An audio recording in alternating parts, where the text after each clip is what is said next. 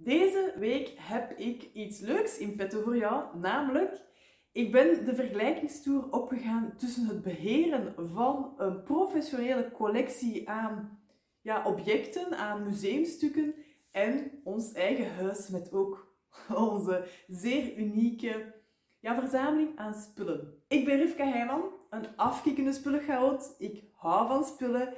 Ik um, ontvang graag spullen bij mij thuis, maar ik heb ondertussen ook geleerd dat het heel gezond is om ook best wel wat spullen te laten vertrekken weer.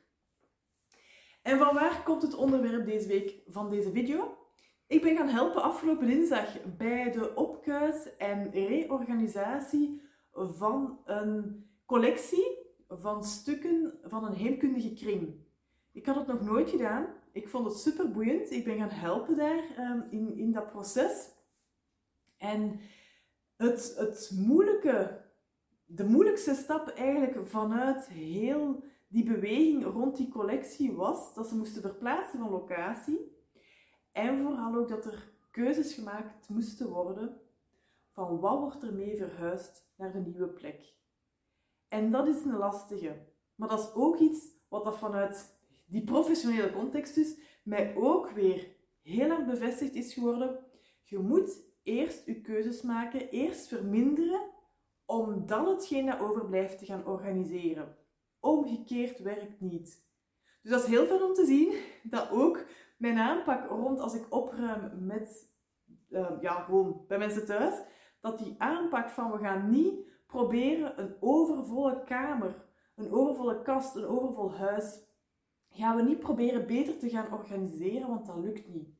Eerst verminderen tot op een niveau dat het past in de kast, in de kamer, in het huis, en dan kun je gaan organiseren. En dan gaat je heel makkelijk effect gaan hebben, terwijl anders blijft je het gevoel hebben dat je maar moeite doet en dat het zinloos is. omdat er gewoon te veel spullen in die te kleine plek eigenlijk samengehouden worden. Oké, dus ik ben gaan helpen bij de opruim van zo'n collectie van heemkundige kring. Heel boeiend. En van daaruit heb ik ook acht gouden regels die ik heb meegekregen rond het beheer van een professionele collectie. Dus dat wil ik wel duidelijk stellen. Het gaat over, een professionele context rond bijvoorbeeld um, museumstukken of archiefstukken die mogelijk ook op een bepaald moment toegankelijk gemaakt moeten worden voor het publiek. Dus dat is een andere context dan in onze huizen, waar we gewoon onze eigen spullen te managen hebben. Um, maar desondanks dat zijn er een aantal gelijkenissen te vinden. En deel ik met jou acht gouden regels vanuit de professionele collectiestukken. En ga ik ze met jou delen, zodat je kunt zien oké, wat kan ik bij mij thuis inderdaad gaan meenemen? Waarvan zeg ik leuk om te weten, maar dat is nu niet aan de orde. En waarvan zeg ik, dat is goed voor de professionele collectie, maar no way. Dat gaan we bij mij thuis niet doen. Ik vind het boeiend en ik ga het met jou delen. Oké, regel nummer 1. Bewaar niets op de grond. De reden is heel simpel, van zodra dat je iets hebt van een waterprobleem, zijn de spullen die dat je op de grond bewaart beschadigd of gewoon regelrecht voor de vuilbak. Niks op de grond. Vandaaruit ook niks tegen het plafond.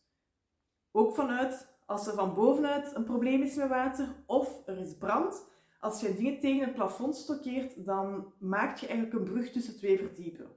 Dus vanuit dat opzicht, ja, vanuit het bewaren van je spullen, niks op de grond, niks tegen het plafond, heel duidelijk en daarvan kunnen zien wat neem ik mee, wat neem ik niet mee. Regel nummer drie.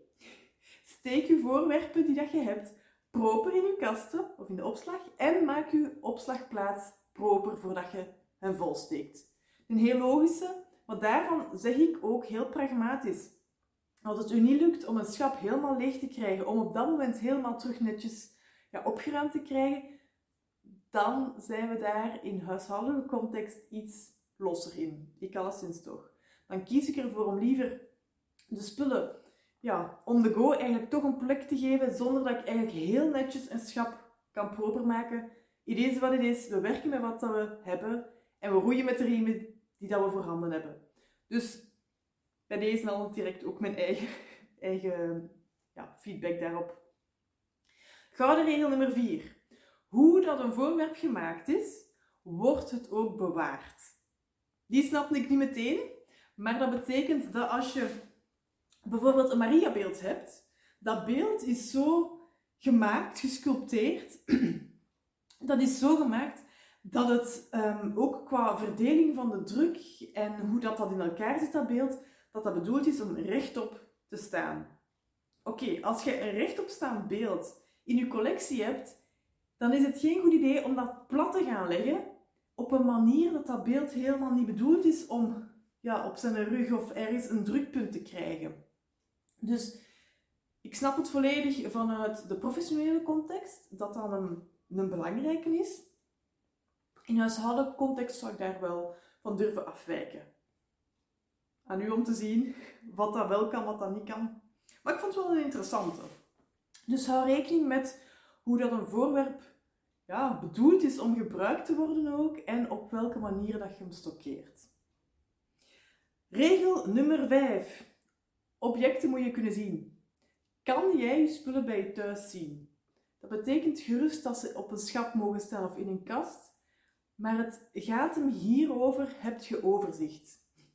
Heb je overzicht over wat er bewaard wordt. De zesde regel hangt daar ook mee samen, namelijk maximum twee objecten vastpakken voor, verplaatsen om een derde object te kunnen nemen. Dus dat is een hele strenge ook. Ik ben daar even over in discussie ook gegaan met de persoon die het project leidde. En ze zei ook van ja, in, in huishoudelijke context, uiteraard moet jij vijf spullen verzetten om je zesde voorwerp te kunnen pakken. Maar ik vind dit wel eentje dat we in huishoudelijke context zeker ook mogen vasthouden. Dat we niet een halve kast moeten leegmaken voordat we aan hetgeen geraken wat we nodig hebben. Dus dat is wel een interessante om ook mee te nemen, want ik weet dat dat voor heel veel mensen ook wel een valkuil is, om, eh, voor mij ook nog, om kasten vol te steken en te denken, ja, maar de deur kan nog toe, het is in orde. Terwijl dat eigenlijk niet zo in orde is. Terwijl dat uw kast, de inhoud van uw kast niet bruikbaar is, de spullen die dat er zijn, zijn niet toegankelijk. Dus je doet er jezelf geen plezier mee door je kast overvol te steken of om altijd een halve kast te moeten leegmaken voordat je aan hetgene geraakt dat je nodig hebt. Dus op die manier ben ik het er wel volledig mee eens. De zevende regel was, wees creatief. Dat is eentje die ik zelf ja, ook heel fijn vind. Ik weet ook dat veel mensen met wie ik werk, dat die daar eigenlijk geen probleem mee hebben van wees creatief als je iets tegenkomt en denkt van oei, dat is interessant, hoe moeten we dit nu een plek geven? Hoor ik dit nog wel een plek te geven? Ja, oké, hoe gaan we dat dan doen? En denk dan bijvoorbeeld aan ja, ophangen of aan manieren om het een plek te geven die niet per se altijd heel doorsnee zijn.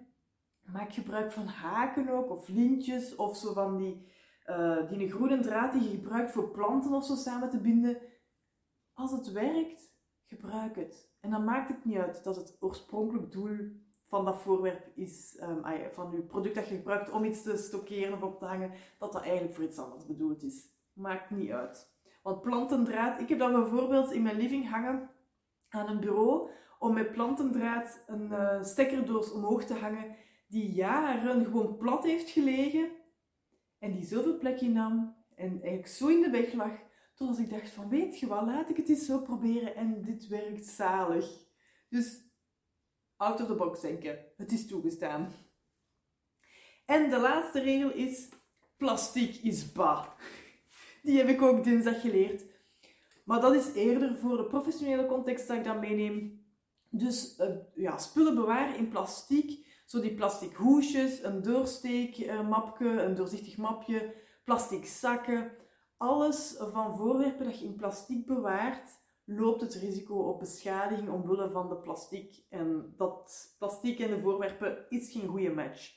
Dus bij die collectie zijn wij inderdaad gegaan naar zuurvrij papier, speciale folies. Ga ik niet doen in mijn eigen huis, ga ik ook niet aanraden voor andere mensen in huishoudelijke context. Het is interessant om te weten, maar dat is eentje waarvan dat ik zeg dat dat voor in een huis overdreven is. Tenzij dat je misschien zegt van wow, dit zijn zo'n kostbare herinneringen, daar, ja, die wil ik op de best mogelijke manier gaan bewaren. Dan kun je die een stap gaan zetten en uitzoeken ja, welk materiaal dat je het beste daarvoor kunt gebruiken. Maar dit is eentje van, uh, ja, plastic is is eentje dat ik bij mij thuis verder geen actie rond ga nemen. En ik gebruik lustig plastic verder om mijn spullen te organiseren en te bewaren. Ik vond mijn passage bij de opgaan van die heemkundige kringcollectie vond ik super boeiend, omdat ik ook heb ondervonden dat ja, plots alledaagse voorwerpen in een heel andere context wel aan waarde winnen, waarbij ik mij ook wel de vraag heb gesteld van zijn wij nu niet het probleem aan het verschuiven naar de toekomst door gewoon toch een heel aantal spullen in dozen te steken, te verpakken op een deftige manier, maar waar dan nu geen definitieve keuze is over gemaakt.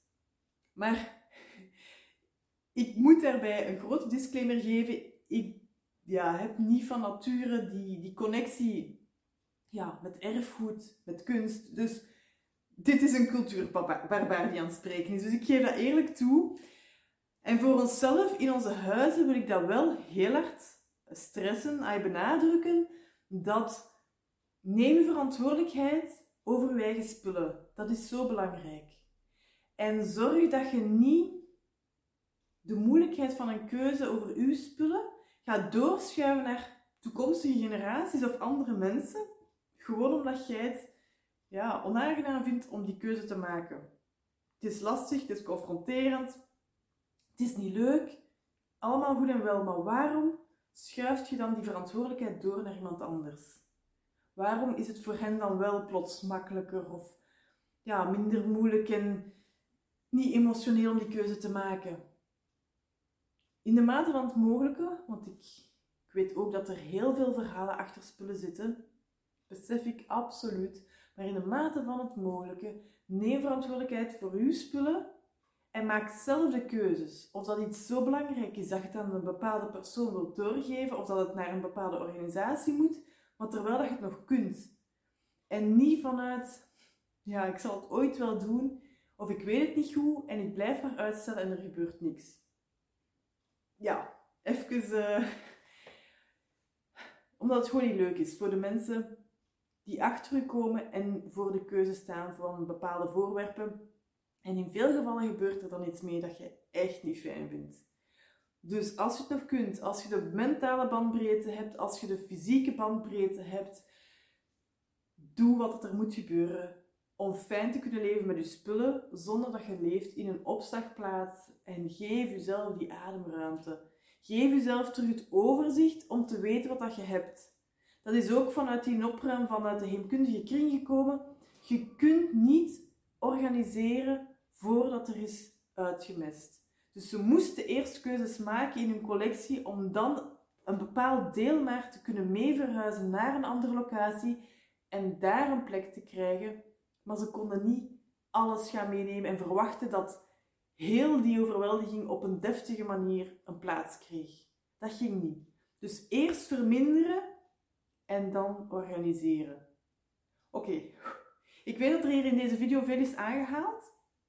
Laat gerust weten in de, in de ehm, commentaren wat dat jij eruit uithaalt voor u. Wat is er voor u nu belangrijk dat je zegt van dat ene ding neem ik nu mee? Ik ben benieuwd. En ik vond het altijd heel boeiend om deze opkuis in een archief mee te maken. Super leerrijk ook, vermoeiend. Maar uh, ja, ik hoop dat jullie er vanuit mijn ervaring ook weer een stukje vooruit gang mee kunnen boeken bij jullie thuis met jullie spullen. Dus nog een heel fijne dag en tot de volgende video.